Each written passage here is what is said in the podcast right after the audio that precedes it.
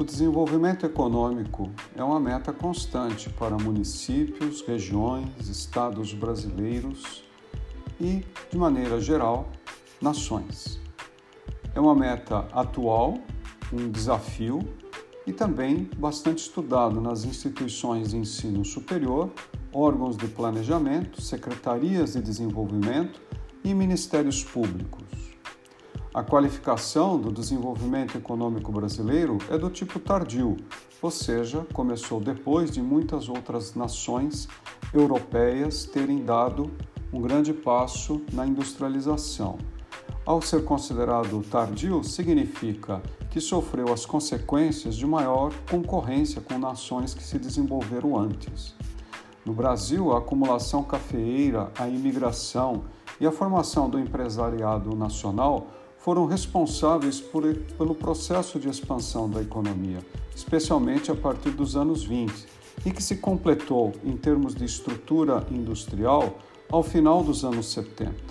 Ao longo do tempo, muitas empresas em diversos setores produtivos ganharam expressão, o que também significou uma elevada complexidade nos subsetores de produção de bens de consumo, bens intermediários e bens de capitais. A tipologia de empresas em vários setores, sejam eles industrial, comercial, de serviços ou agrícola, e também construção civil, varia de município para município.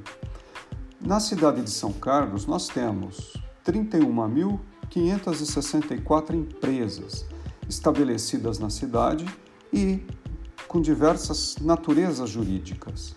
A predominante é de empresário individual, com 22.126 registros, o que significa o empresário por conta própria ou trabalho por conta própria.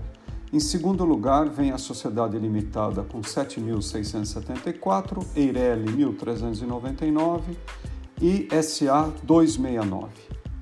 Quanto maior a complexidade, ou seja, a natureza societária, também maior complexidade de carreiras, grau de especialidade de produtos e serviços e possibilidades de interação com o comércio exterior. Assim, quanto maior for o número de empresas de sociedade na forma jurídica de sociedade limitada e anônima, melhor será para o município.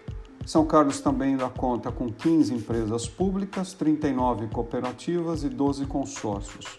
As cooperativas também muito relevantes na área agrícola e, em particular, de crédito. É nessa área que tem ocorrido as spin-offs, também de alta tecnologia, chamadas de fintechs, plataformas financeiras que colaboram ao desenvolvimento empresarial através do financiamento. Esse então é o nosso informativo de 29 de junho sobre empresas são carlenses. É isso.